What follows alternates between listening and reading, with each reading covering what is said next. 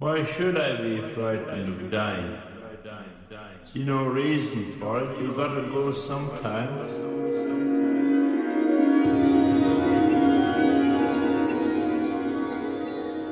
Hello, welcome to the Sam Reads Near Death Experiences podcast. I hope you're doing well and staying safe. Thank you very much for listening today. And I wanted to start off today by issuing a slight correction. Um, I, whenever I make a mistake, I, I kind of want to to own up to it. And I believe in the last podcast, I was talking about different examples of acausal to orderedness, which Jung had used in describing synchronicity. And one of them that I mentioned was that the number six has certain properties. One of the properties is that it is the it has uh, its factors or its divisors are uh, you can add them up or multiply them and both get six. So you can add up one, two, and three, or you can multiply one, two, and three. And I had said that that was the only number that can do that, and that is not true. Uh, uh, apparently, there are multiple numbers that that have that property. But uh, just wanted to point that out because I don't want to be saying things untrue if I can catch them. So. And in other news, I might be playing around with the format of the podcast a little bit. Um, for instance, I don't, this episode will not have music in the background of, of the experience.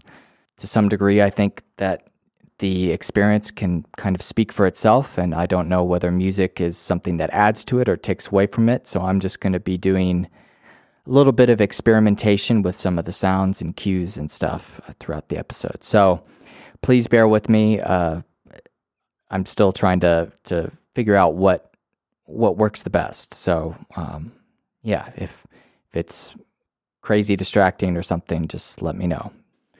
So, for today's episode, we have a fear death experience coming from Australia.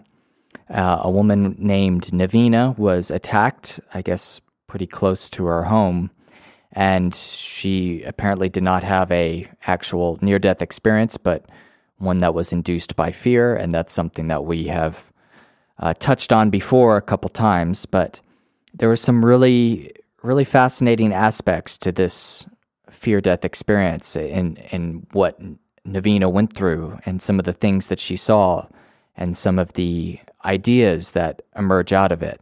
And I thought it would be a really, really interesting one to explore that might add a little bit to what we've covered in the past. So, uh, yeah, I'm looking forward to getting into this one. It is coming from nderf.org, which is where I usually get most of the near death experiences from, the Near Death Experience Research Foundation website, and I will post a link to this particular experience in the description of this episode.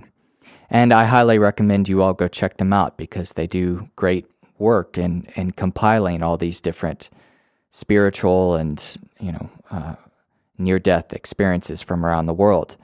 But yeah, I really like this one. And thank you very much to Navina for wishing to share it, especially something that sounds so traumatizing and, and, and scary to, to go through. So uh, thanks to her. And uh, thank, thank you for listening. And without any further ado, we will get right into it.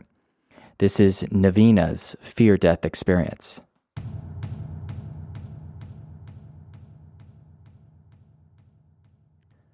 On the night of my experience, I was attacked by two strangers in a parkland not far from home. My feeling was that I did not think it was possible to survive. My spirit body separated from the physical body, and my consciousness floated up and up and up. At some point, while I was up there, I was met by a female figure. Her presence was the embodiment of pure love. The next thing I remember was descending gently downwards towards my physical body, which was on the ground with the attack still in progress. As I drifted back down, I was aware of a silvery cord trailing downwards, stretching back and connecting to the physical body from where I was in my spirit body. The cord had an endless, relaxed quality to it, and seemed to be able to stretch infinitely and retract easily. At that stage, I felt peaceful, calm, and in acceptance as I was only witnessing, not experiencing, what was happening to my physical body. As a part of the experience, I asked about the nature of reality and why stuff like this happens. It was an urgent question because I'd reached the limit of endurance to sustain emotional equilibrium regarding trauma. I absolutely could not go on without knowing the answer. I poured everything into it my focus, my heart, and soul. Why did this happen to me? What caused it? Was it me? Was it because I was a bad person? Up until then, I'd never truly considered the possibility of judging myself as a bad person. Then, as if overlaid on reality, I was presented with an image of a fractal as the motion of the curves of the fractal moved inwards towards itself, I saw the faces of each of my friends embedded in various sections of the fractal, and then repeating. I received the understanding that the people we know are somehow attached to our beliefs, and in a way, an external representation of our beliefs. I remember thinking, oh, this friend is the mother within me, and oh, that person is the child, and other aspects of self. After the experience, I was immediately freed from the fear of death, and emotional healing began. I focused on loving myself and looking at each one of my beliefs and teasing and untangling any repressed pain. It was slow and steady until the day I became freed from any type of emotional pain. I'd also been given an inner connection to an intuitive mechanism which guides my spiritual evolution, and within this context, I've experienced many spiritual transformative experiences and events, including communicating and visitations or merging with beings such as Jesus, Mary, the Divine Mother, and Aboriginal ancestral spirits. Okay, so that was Navina's fear death experience. There's a lot that we can talk about, and I'm looking forward to doing that. Uh, first, I wanted to add a little context to the experience by reading a couple of the questions that come at the end of it on the Near Death Experience Research Foundation website. And just uh, just to kind of flesh it out a little bit, this experience occurred in 1990, so it's about 30 years old. But the first question I wanted to read Did your experience include features consistent with your earthly beliefs? Content that was entirely not consistent with the beliefs you had at the time of your experience. It was completely new information presented in a mathematical format. During your experience, did you gain information about universal connection or oneness? Yes, in the form of a mathematical fractal. Our beliefs can change the images we see attached to the fractal.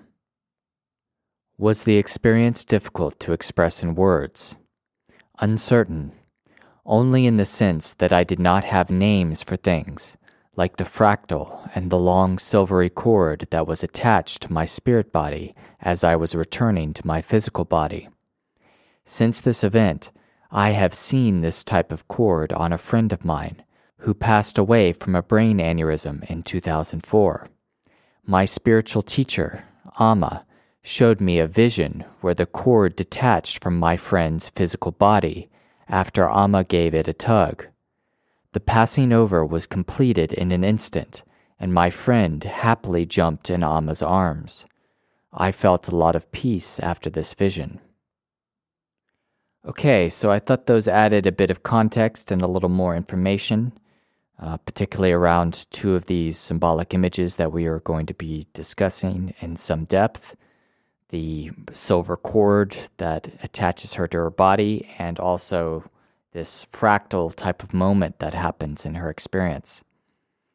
But first, I thought it might be a good place to start uh, at the beginning of her experience, talking about this female being that she meets. Now, this female being, deity, sacred type of image, I suppose if we were to characterize it in, in terms of, of Jungian psychology, it would be an, an image of the self, of the totality of, of the personality, the totality of the psyche, the, the greater personality, so to speak.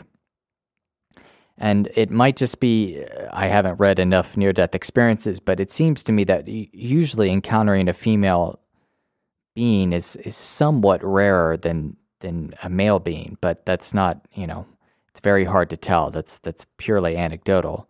And perhaps if that is the case, it could have something to do that with the fact that I mostly read Western Judeo Christian type of near death experiences and the Judeo Christian tradition does not have a, I don't know, a strong uh, female presence in the in the Godhead, so to speak. There's Mary and and numerous figures in the Bible uh, which are female, but that is something that Christianity and Judaism tends to lack is this this female aspect of God.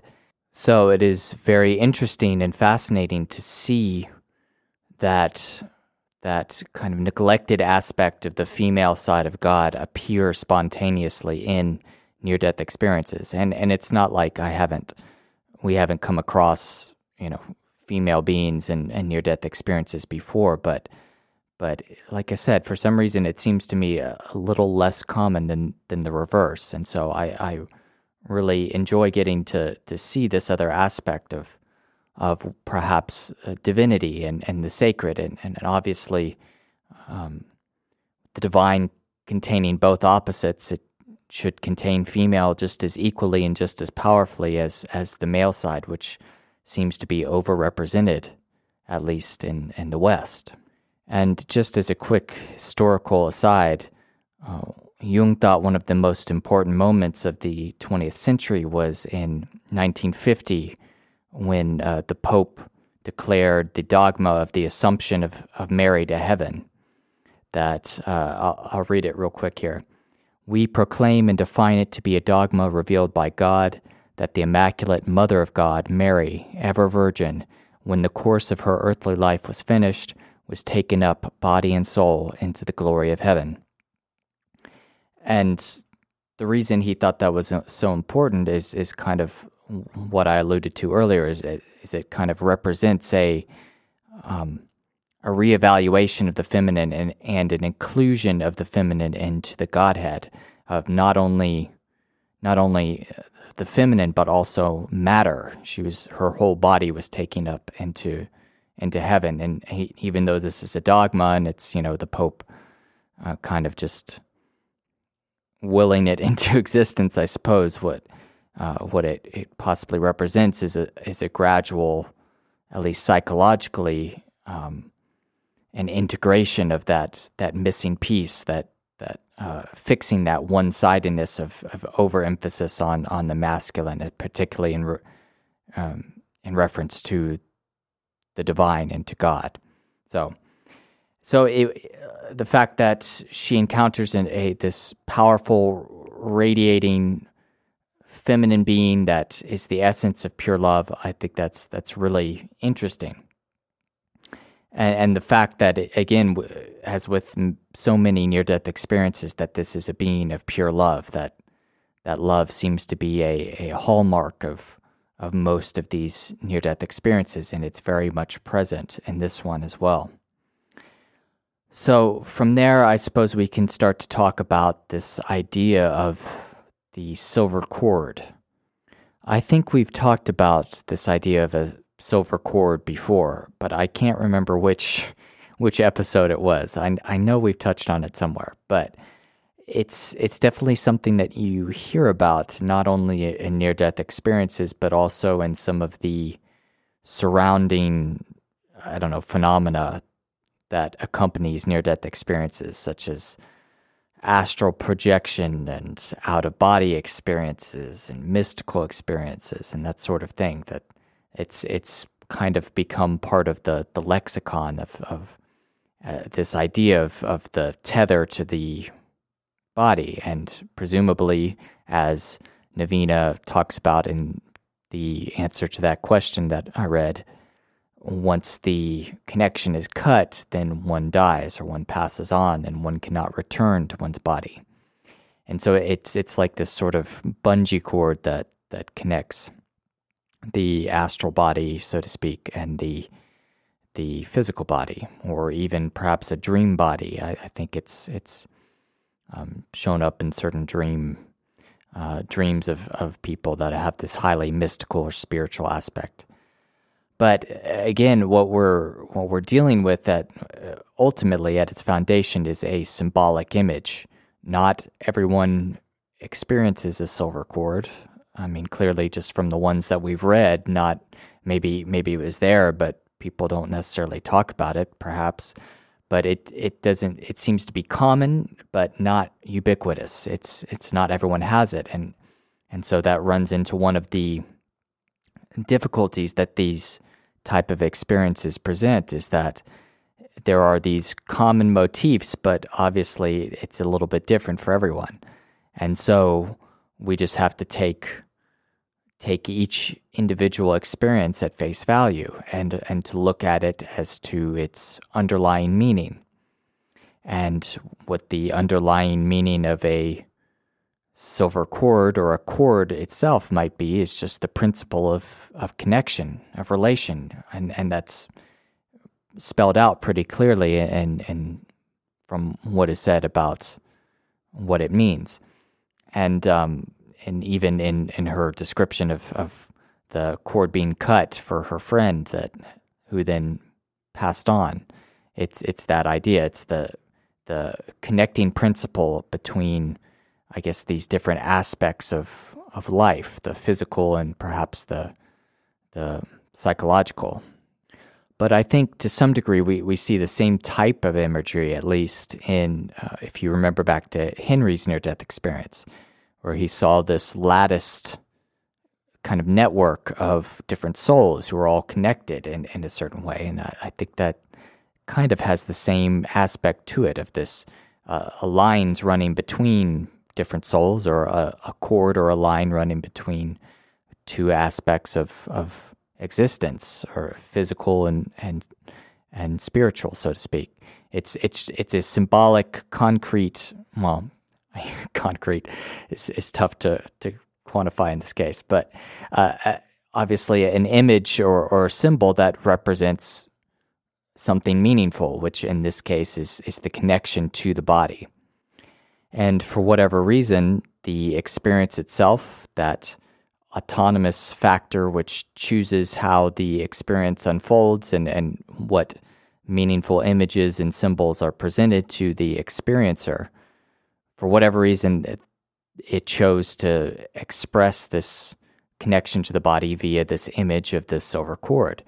And what's cool is that we can look at different examples of of this idea of a silver cord throughout human history, since it happens objectively to the ex- experiencer by the experience. We can find uh, perhaps other examples of this in in, in our cultural uh, treasure chest of, of things that people in various places and, and different times have believed and, and perhaps experienced in their own right and, and served as some foundation or some rooting to their whatever their particular belief was. For example, I mean, I mentioned all the astral projection, out of body sort of thing, which I do not have any personal experience in, but um, is interesting.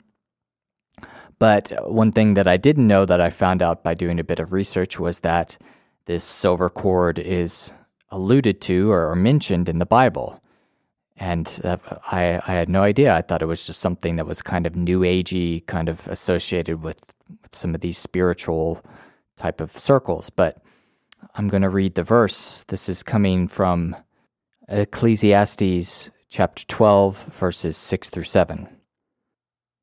Remember him before the silver cord is severed, or the golden bowl is broken, before the pitcher is shattered at the spring or the wheel broken at the well, and the dust returns to the ground it came from, and the spirit returns to God who gave it. So I yeah, I didn't know that that had some some actual direct reference to um, a part of the Bible. But not only does it have that, but there are also certain allusions, as I mentioned, in in mythology around the world. For instance, the fates, the idea of the fates in, in Greek mythology and and Roman mythology too. In the Greek case, they were called the Moirai, and in the for the Romans, they were called the Parcae. But I'll just read a little bit about them. There were three, again, female deities which spun the thread of one's life and determined how long it was to be and when to cut it. So let me just read a little bit about it. In ancient Greek religion and mythology, the Moirai, lots, destinies, apportioners, often known in English as the Fates, were the white robed incarnations of destiny. Their Roman equivalent was the Parcae, and there are other equivalents in other cultures that descend from the Proto Indo European culture. Their number became fixed at three Clotho, spinner, Lachesis, a lotter, and Atropos, the unturnable, a metaphor for death. So there are, are different examples of this in, in different cultures as well, not only the Romans, but also uh, in Norse mythology, the Norns, I suppose. And what's interesting is they often have this aspect of there's three of them, and they're associated with the female, the uh, feminine, and uh, have to do with spinning a thread of, of life. So here, uh, I'll read a little bit. The, in Norse mythology, the Norns are female beings who rule the destiny of gods and men, twining the thread of life. They set up the laws and decide on the lives of children of men. Uh, not only that, but we have um, in Lithuanian mythology, there is Laima. Laima is the personification of destiny, and her most important duty was to prophesy how the life of a newborn will take place. So, this is a very widespread sort of idea, especially connecting this idea of a, a thread with one's life, that it has a certain length, and, and this is determined by fate and destiny. And I believe we mentioned before in a, in a previous episode why this might be associated with the number three, and that's something that we'll touch on here as we go along, uh, particularly as we get into some of this mathematical fractal stuff with number sim- symbolism. If I don't lose my mind trying to talk about it, but um, it's yeah, it's very interesting that here you have this the symbolism of the sil- silver cord as as well as the thread of life and you could also maybe extend it out a little bit to to talk about maybe the this very common symbol of of the river of life, this kind of long thread of of water flowing towards the ocean or or to to the beyond, something like that. This is uh, we're going to try and talk about this a little more as we go I'll go along further in the episode, but this this interpenetration of, of, the meaning of some of these symbols. That's something that I've we've talked about before, like when we were talking about the axis mundi, and and the idea it can be a column or a tree or a pillar or a mountain, that sort of thing. That these symbols don't have a don't have they aren't necessarily fixed in any one place, but they kind of the meaning goes back and forth between these different images, which makes it fascinating to, to try and uh, try to speak this this strange language of, of the psyche of, of of inner experience. So very interesting that that she she has this this image appear and and it serves its its purpose and and keeping her tethered to her body to which she eventually returns, which is good. But before she returns to her body completely, she seems to have the opportunity to ask some questions. And and this one line was a little unclear to me about how she had reached a limit and and with emotional trauma and and she had to have certain answers. I, I'm not sure whether she's referring to what is going on at the moment to her physical body, this awful traumatic attack, or if she's she's referring to some things in her past where she's just sort of reached her breaking point, reached a, a, line in the sand, a, a threshold which she needs to get some answers or she's not going to be able to to keep going or something like that. But eh, very uh, very powerful that she gets the chance to to start to get some of these deep questions answered. And that seems to have a very powerful impact on her once she returns to her body. And one thing that I, I found quite compelling was this this some of her questions seemed to be I, I guess really focused on self-reflection uh, and she mentions that she had never considered the, the possibility of viewing herself as a bad person. And it seems to me that there, uh, part of part of the process of, of gaining wisdom or, or to or gaining parts of, of one's own self or, or self knowledge, self reflection is is to be able to look at the the parts of you, the parts of your soul, the parts of your past, your past actions, which are things that you don't want to look at, the, the, the shadow side of life, the, the bad and, and the, the moments where you, you did something wrong. And, and uh, it's so easy just to shove that under the rug and, and keep on whistling as you walk down the street and, and try to forget about it. But that, that path to self knowledge seems to require, for some reason, that we look at, at that dark stuff that we would rather not. So I found that qualification of hers very powerful that she she had to ask that question was was I a bad bad person and it's it's not like the the experience itself necessarily answers that in a very direct way like in some form of life review or something but the answer that it does give is is just it's absolutely uh, profound and, and, and mind blowing. This this sort of fractal part of her experience. I'll, I'll start with a disclaimer. Obviously, from the beginning of this episode, I had to issue a correction because I had said something wrong regarding math. Math is not my strongest subject. I'm interested in it, and there I'll explain why. But I'm going to do my best to try to take this inner experience of Navina's seriously, and by doing that, try to to make sense of, of what she's trying to describe with this word of fractals. And I will do my best, and so it's not going to be a uh, a very strict or or perhaps necessarily complete description of fractals that I'll, I'll try and talk about, but I'll do my best.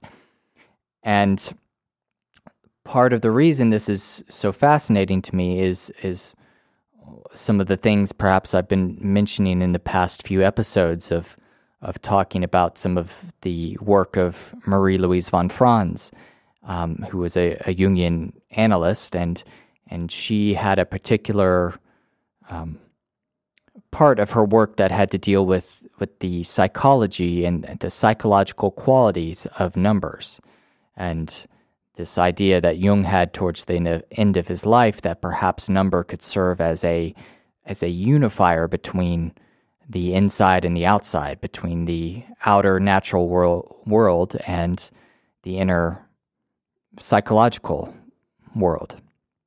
And it's a very fascinating idea because we don't tend to think of numbers having any psychological qualities to them. We think of them almost strictly quantitatively and to to examine them as symbols, as having numinous qualities, like the Pythagoreans saw divinity in, in numbers. And, you know, as we've progressed, we've gradually gotten away from that. But to try to to examine them from that angle of, of what what they might mean eh, for us psychologically, I, I think that's absolutely fascinating. So to see a mathematical idea or a mathematical I don't know area of study as such as fractals appearing in a near death experience that's that's very exciting for me.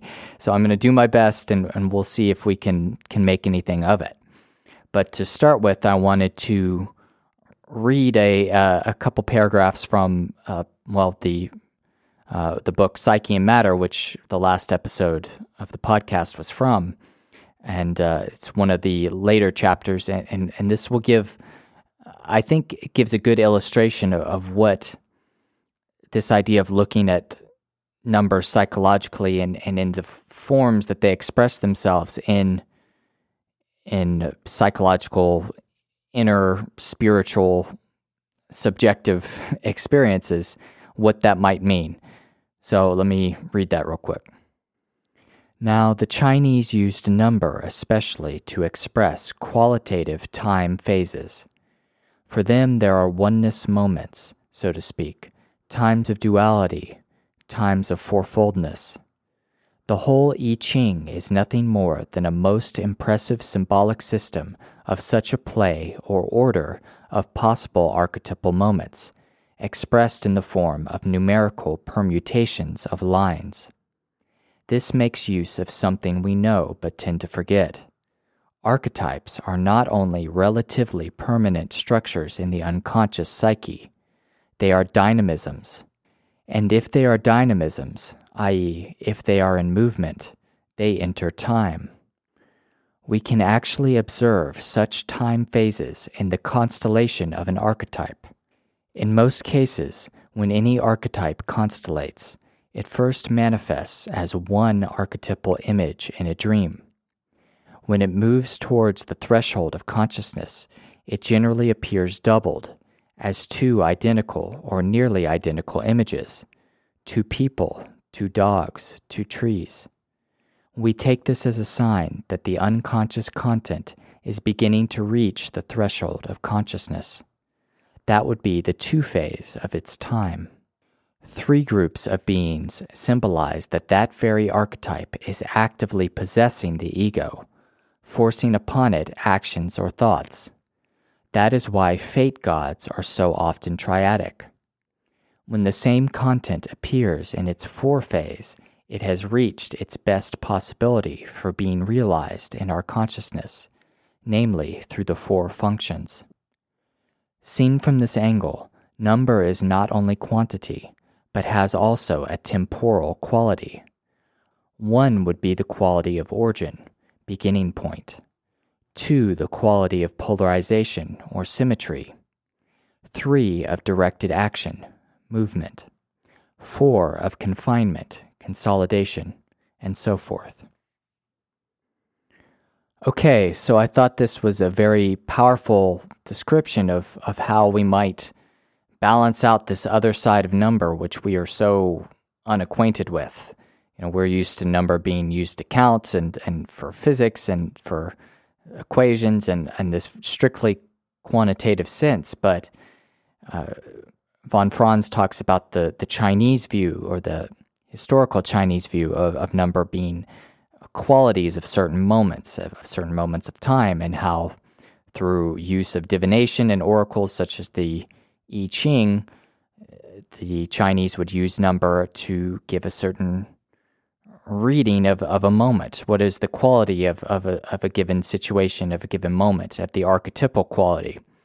And I thought it was a fascinating idea that, and uh, I'm taking this just from her own reporting because I, I don't have any direct experience of it, but she was a psychologist and, and she would have patients bring in multiple dreams over a long period of time.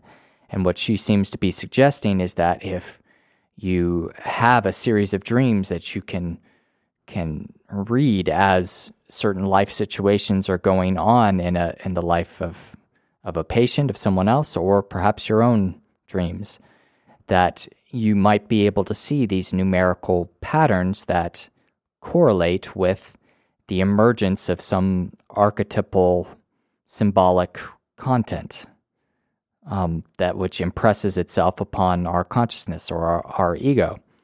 And that when it first emerges, it, it appears as one image, and then perhaps as it gets closer to the threshold of being conscious, it it can appear as two.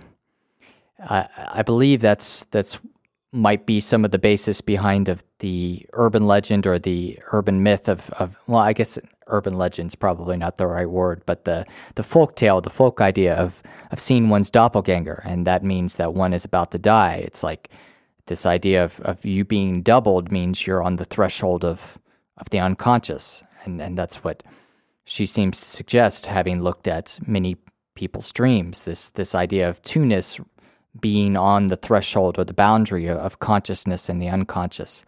And three, as as we mentioned in talking about the fate gods and goddesses, I mean, and and uh, the symbolism of the number three, as as it has appeared in certain near death experiences, has to do with a certain possession of the ego or a directed flow of of energy of, of movement towards something. And I think that definitely at least lines up to some degree with with when we come across three beings in a near death experience. A near death experience is clearly possessing the the consciousness of the experiencer and and acting on a, a you know in a directed fashion towards the ego. I mean, the person is autonomously, automatically lifted up into this unfolding, pow- uh, powerful, profound experience. And and so this aspect of, of threeness, I think, very much fits that, at least coming from von Franz's description.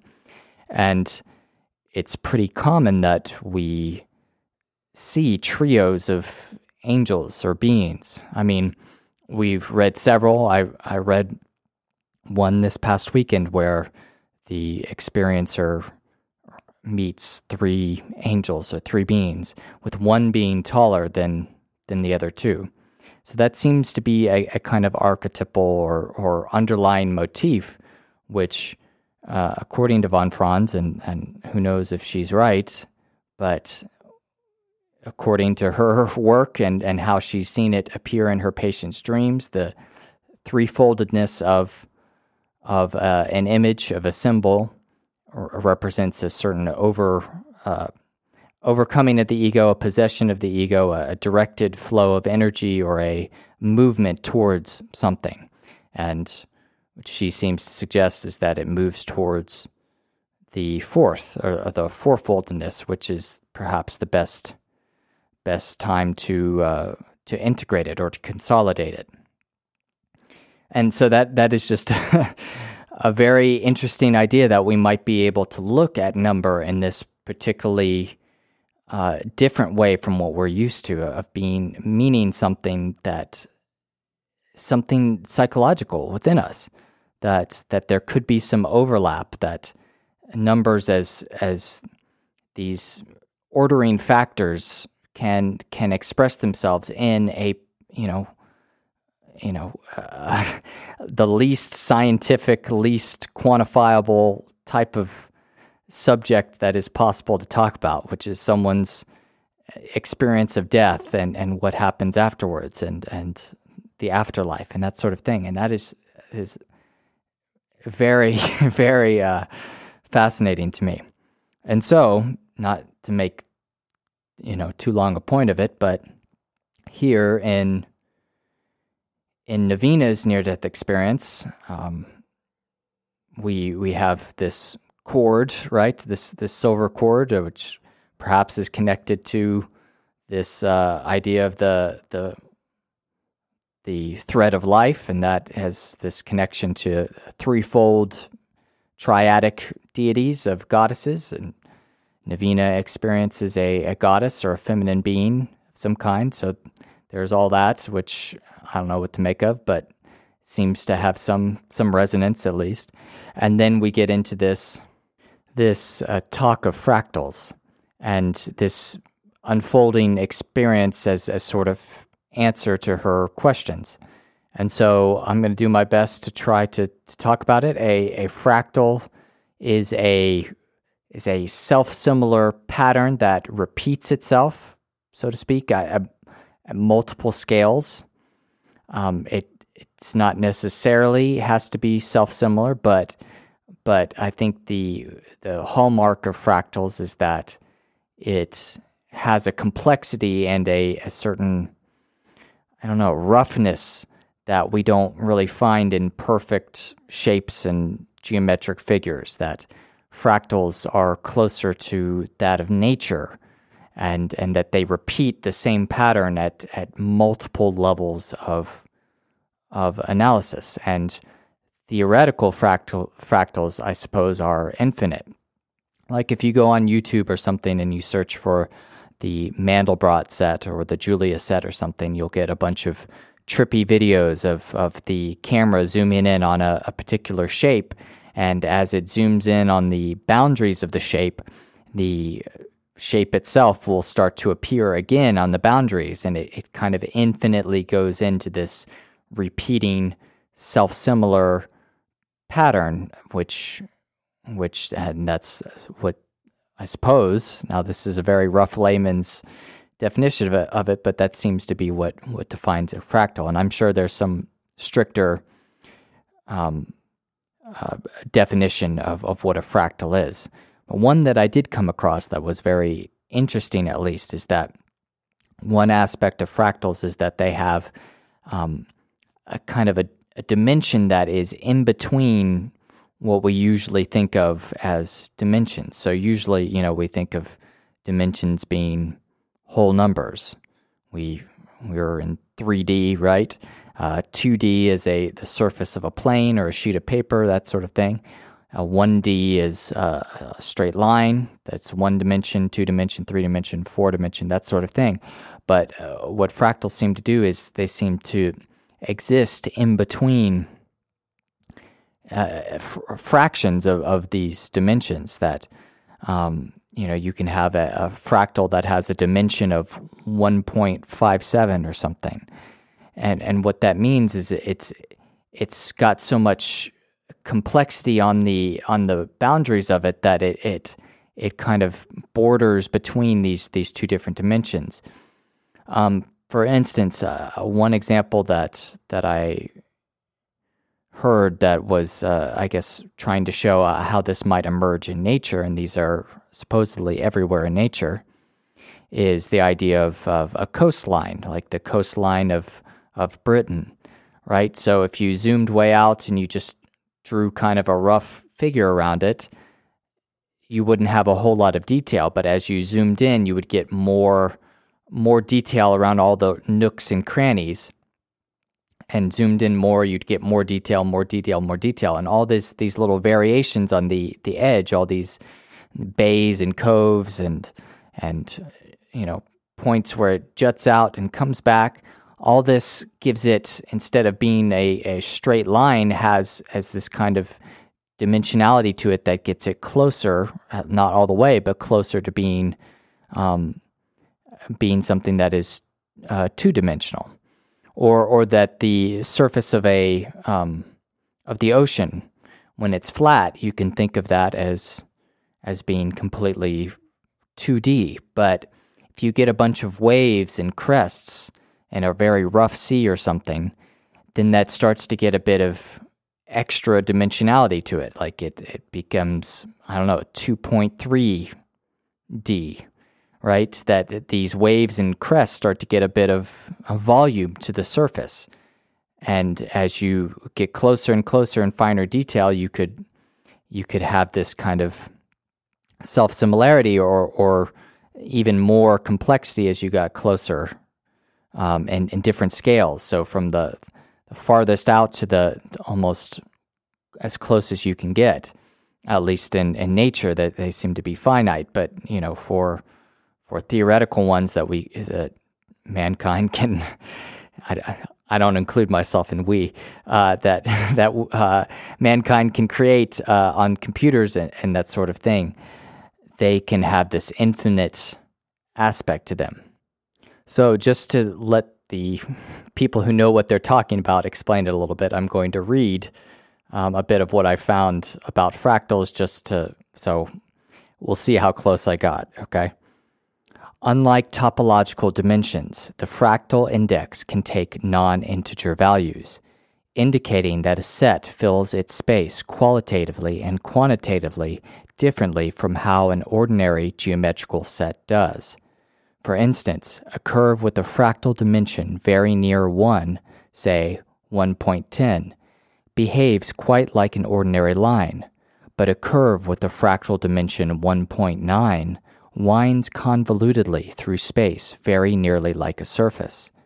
Similarly, a surface with a fractal dimension of 2.1 fills space very much like an ordinary surface, but one with a fractal dimension of 2.9 folds and flows to fill space rather nearly like a volume. Okay, so that hopefully describes a little bit of, of what I was trying to capture there of saying that fractals have this can can have a non-integer value for their dimension, which means they can have a fraction for their their dimension, and I believe they're called fractal dimensions, right? So you can have a 1.5 dimension or a 2.27 dimension, and and that that paragraph there kind of described the differences of of how they they act based on how close they are or how distant they are from a given dimension. Let me read some other ones. The consensus is that theoretical fractals are infinitely self similar, iterated, and detailed mathematical constructs having fractal dimensions, of which many examples have been formulated and studied in great depth. Fractals are not limited to geometric patterns, but can also describe processes in time. Fractal patterns with various degrees of self similarity have been rendered or studied in images, structures, and sounds, and found in nature, technology, art, architecture, and law. Fractals are of particular relevance in the field of chaos theory, since the graphs of the most chaotic processes are fractals. So, yeah, that's, I guess, a better explanation of what I was able to give, but I, I, I think what that might show a little more is is kind of the wide variety of the applications of fractals and, and all those different fields. Also, that they are iterated, which uh, I suppose means they're formed by taking a certain mathematical process and then repeating it, taking the value you get out of it and plugging it back into the, I don't know, function, equation, whatever, the, the mathematical bit of, uh, I guess, equation or function and, and, and running it again and again, and you get these these patterns emerging. And so, uh, the reason I'm taking the time to talk about this is because this is how the near death experience chose to express this certain particular meaning to Navina. Okay? I'm not just doing it to to try to, you know, talk about something which I should not be talking about, obviously. But it's because the experience has this certain mathematical aspect, which seems to me that that that was kind of what it eh, impressed upon Navina is is that that it was a fractal, and and I don't know to what degree Navina knows about fractals, if she's mathematically inclined or not, or, or, whether this was the best way of describing it. But clearly, the experience itself seemed to make a point of, of having this fractal aspect to it. Now, the last thing that I'm going to read about fractals is some of their um, examples in nature. Okay. Approximate fractals found in nature display self similarity over extended but finite scale ranges. The connection between fractals and leaves, for instance, is currently being used to determine how much carbon is contained in trees. Phenomena known to have fractal features include actin cytoskeleton, algae, animal coloration patterns, blood vessels and pulmonary vessels, clouds and rainfall areas, coastlines, craters, crystals, DNA, earthquakes, fault lines, geometrical optics, heart rates, heart sounds, lightning bolts, mountain goat horns, mountain ranges, ocean waves, pineapple. That's the last one I got there. Um, but there's a reason why I, I wanted to, to to read those to you because it seems to be a, a very fundamental aspect of nature to appear in this kind of fractal form, and I, I don't know the the necessary uh, uh the uh, philosophy to be able to talk about it. Whether it's like the you know we can imagine these perfect shapes geometrically and study them and, and use math to describe them, but the real world is a little less perfect. It's a little uh, rougher. It's a little in between dimensions. It's not quite um, as perfect as, some of our ideals and and and models can be, but it has a certain well, chaotic and and and um, I don't know aspect to it that it's it's not idealized. It's not perfect, and that fractals seem to be an excellent way of describing this, especially.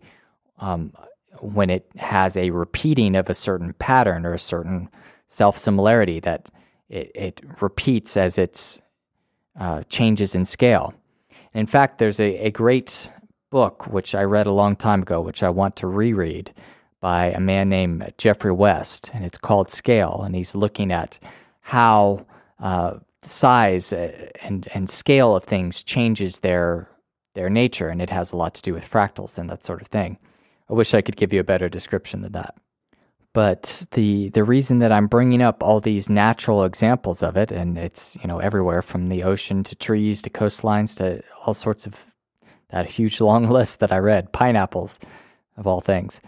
But uh, the reason I'm doing that is because I'm trying. Uh, what I want to do is is try to understand what, like like von Franz was doing with numbers, what might a, a fractal be symbolic of in in the psyche.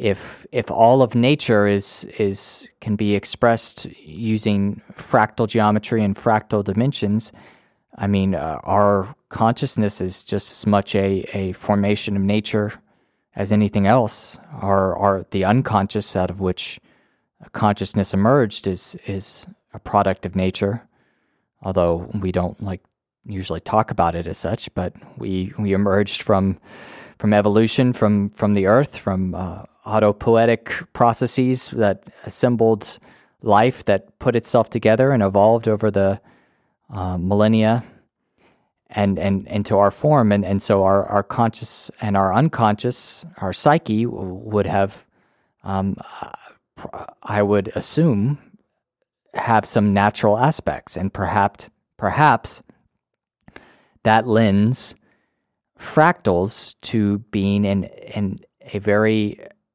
apt and suitable symbol or image to express a certain nature of our inner experience of the psyche.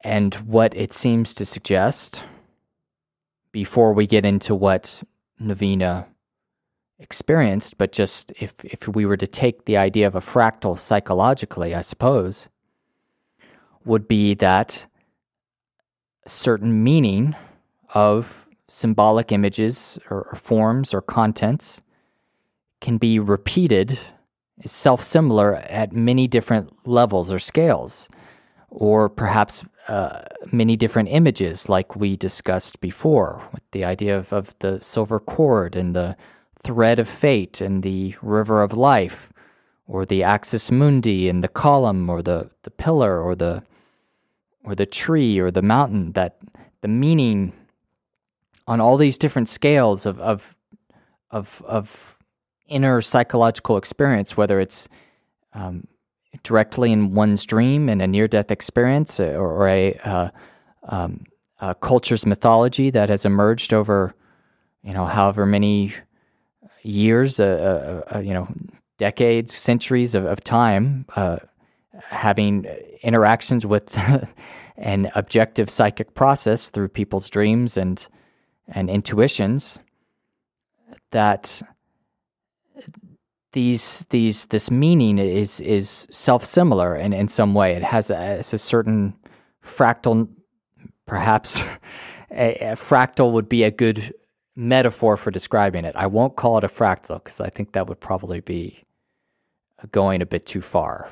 But having the obviously the image of a, a fractal appear in a near death experience is is using that what that means to express something about about the experience itself, about what what is actually going on in Navina's case. Um, and perhaps we can use that to look at all of our own inner experiences and, and what it might be suggesting. And I think if if I can say anything at all, that perhaps what that is capturing is the self similarity of, of meaning, the re- repetition of the pattern of meaning in different symbols.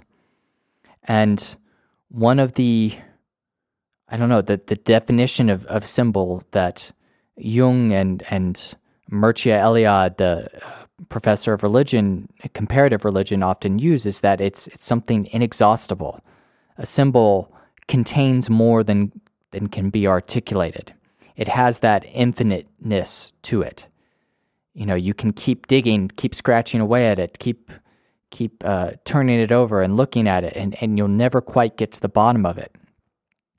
And I think that that aspect of it could definitely be represented in a symbolic form by a fractal, particularly that a fractal is is somewhat infinitely repeating at different scales. I think that that aspect of, of fractals might be able to capture that idea of the permeability of, of meaning and, and, and in different symbolic images or forms. So, God, that's okay. That's that's as as far as I want to go with that. You know, that's any more, and my brain might melt. So, in Navina's case, this fractal experience, these curves start to form images of her people she knows, of her friends.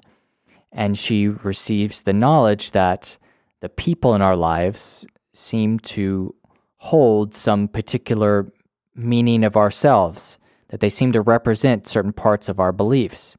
And in fact, the answer to the question that I read, which was, let me pull it up here.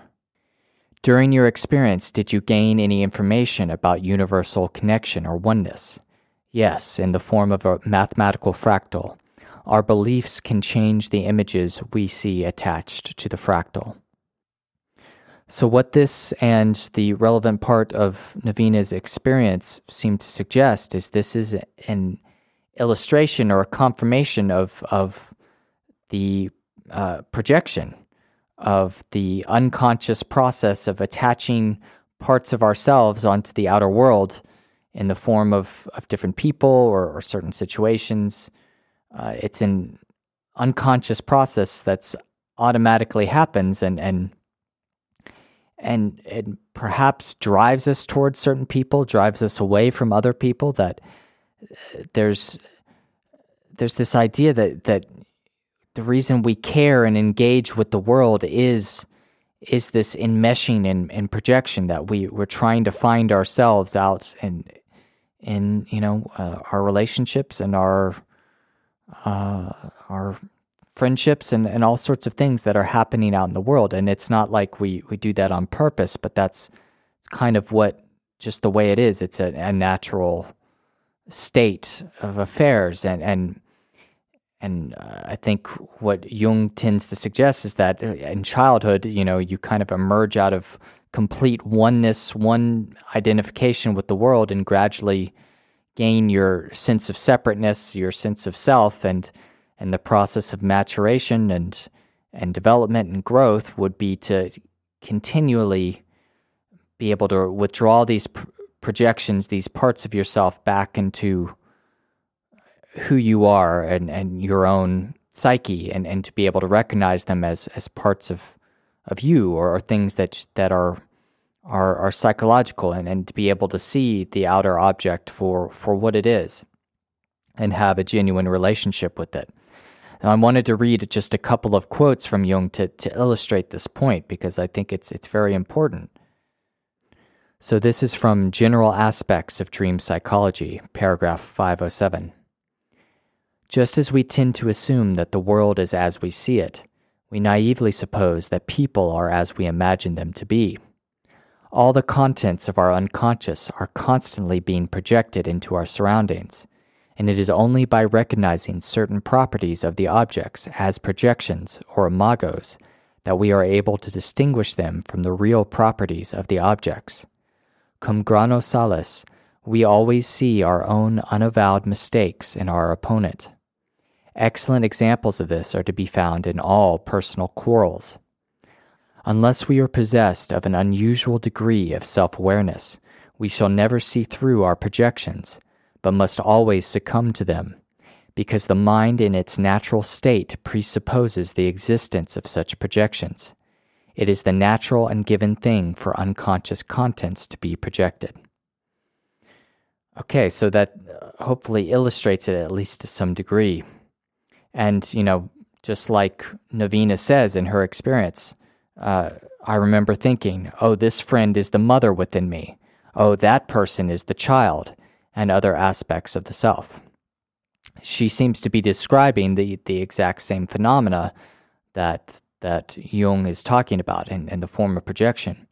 And there are also mythological examples of, of projection in, in certain uh, religious ideas, such as the Buddhist and Hindu um, figure of Maya, which tends uh, had to have a lot of definitions, but I suppose the the underlying one is the illusory nature of, of the world, the illusion of the world that that confuses us and, and makes us um, act desirously and, and, and in an attached sort of way. That Maya is not saying that the world is unreal, but that there's a sort of magic or illusion aspect to it, which um, makes us not act in, in actual harmony with with the outer world, because we are actually interacting with with various parts of ourself, and that triggers all sorts of emotional reactions and and and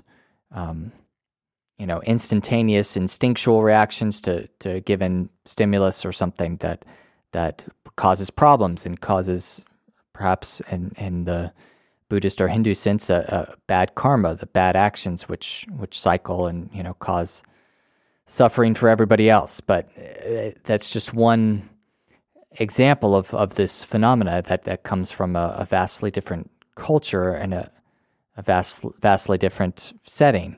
It's the same idea of, of we're, we're not interacting with the real world per se, that, um, you know, like in Navina's case, that, that certain friends and certain people that they know or that she knows represent parts of her beliefs or parts of herself. I might read um, one or two more just to drive the point home, and then we can move on. But it's just such a, a fascinating idea, and, and one that I, you know, touch on quite frequently because I think it's it it seems to be something that that is an accurate way of describing at least how we act, and the fact that a near death experience posits this this type of phenomena as as the answer to all of all of Navina's self-reflective questions of of you know why did this happen to me? What caused it? Was it me? Was I a bad person?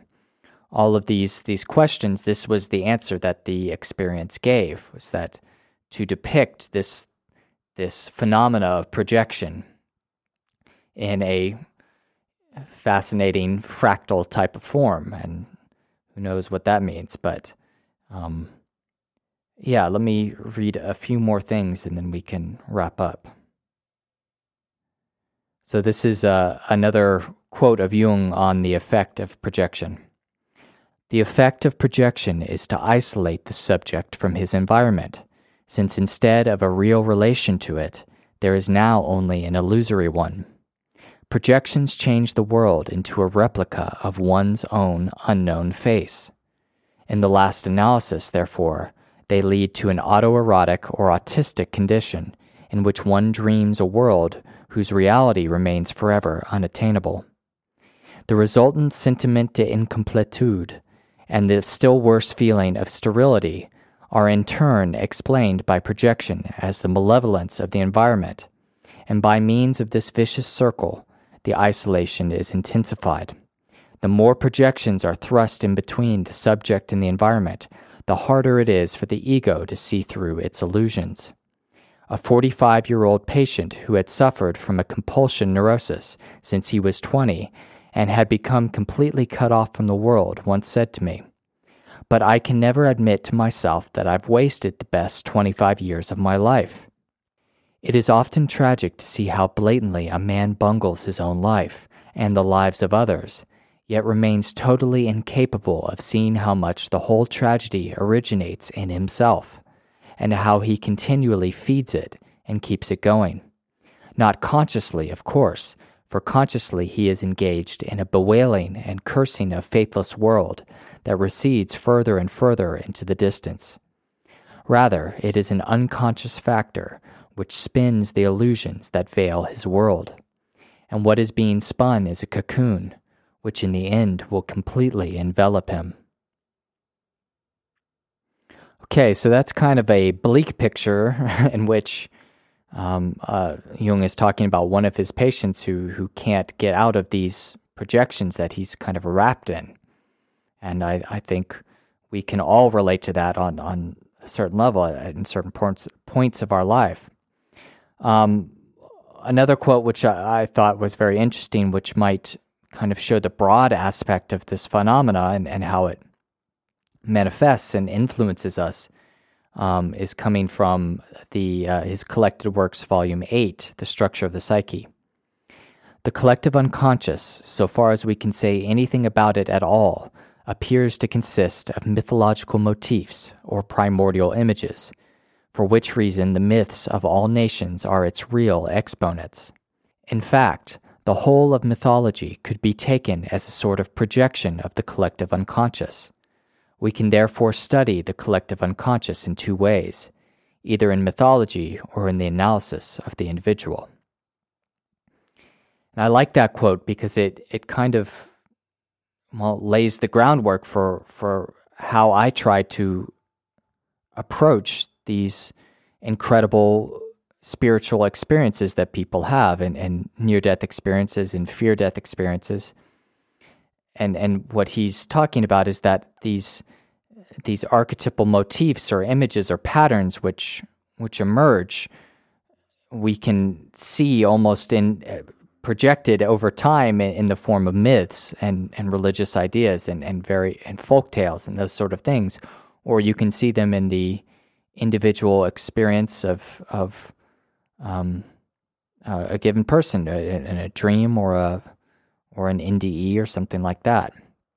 So it's kind of these two ways to to explore the phenomena, and I, I think that's spot on. I mean, that's what I, I try to do. You, know, you someone experiences a, a, given image, like a silver cord or something, in a near death experience, and and you can try to investigate it by pulling in aspects of that same image or symbol from mythology, from um, uh, world history, from from world's uh, the world's religious ideas.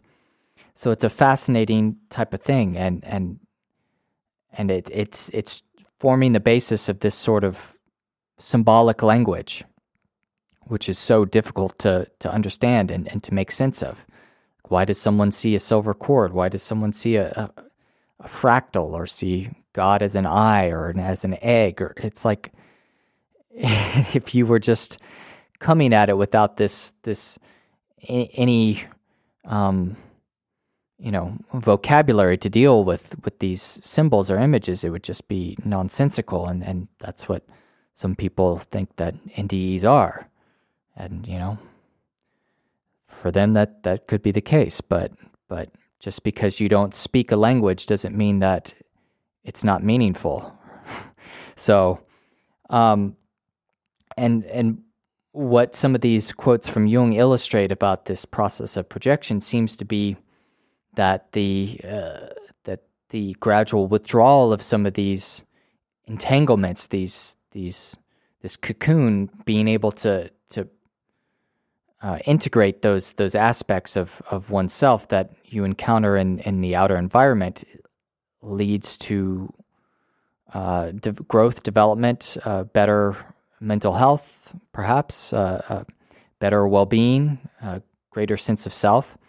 And it seems as though that was the case for Navina as well.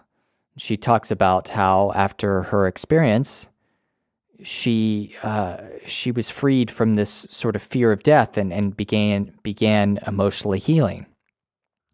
Um, she said, I focused on loving myself and looking at each one of my beliefs and teasing and untangling any repressed pain. It was slow and steady until the day I became freed from any type of emotional pain. And certainly, you know, these sort of things can express themselves as trauma, as, as pain, and, and, and, and, you know, there are people who've been through hell, and it's just, it's a nightmare to try and, and disentangle. And, and that's why, you know, psychologists and psychoanalysts and therapists all have such an important role to, to try and help people. And, and, um, but this, this aspect that was, that was expressed in her experience of, of having, showing this process of projection or, or, or I mean, this, it's a pairing, a pairing of a, um, of a meaning and an image uh, spontaneously and it's experienced on the outside. Or or you know it could be experienced on the inside. If you dream of a friend who's acting in a certain way then you know it could be a relation to how you feel about that friend on the outside as well. But it, it's a pairing of a meaning and an image and trying to untangle those things um, hopefully can can lead to very positive results. To be able to have a real relationship with the world and real relationship with people and not just be you know screaming at someone that that is some part of yourself that that you don't want to look at or something you know? And i know that this is all a very simplistic way of of talking about it but it, it seems like it's a very profound thing and especially if that is what is presented by the experience as the solution to her to her reaching the breaking point, essentially, is, is how she described it, reaching the limit of, emotional pain. And the experience showed her how to to start to free herself from these entanglements of these attachments of of parts of herself, parts of her beliefs onto onto people. At least that seems to be be the suggestion. And then from that, it seems as though she has uh, as a result of the experience or the the healing that she went through in the aftermath of the experience, gained some connection to figures of of her greater self. So she she talks about Aboriginal ancestor spirits, the Jesus, Mary, the Divine Mother, that sort of thing, which we often hear of people having had a near death experience or fear death experience as having this kind of open pathway to to a voice or or a sense of a conscience or intuition or that sort of thing, a connection with the greater aspect of the the soul, so to speak, or the spirit, psyche. And and that seems to be a fairly common after effect of of many experiencers. And so it's it's very quite an amazing thing that that through such a awful traumatic attack that she went through it she she manages to find find this solution find this healing um, and how the experience presented itself in this this sort of fractal form. Okay so i think we'll we'll end there. Um, thank you very much for listening. I hope you found this useful informative thought-provoking any of the above if you would like to send me an email, you can do so at samreadsneardeathexperiences at gmail.com. You can uh, like the Facebook page.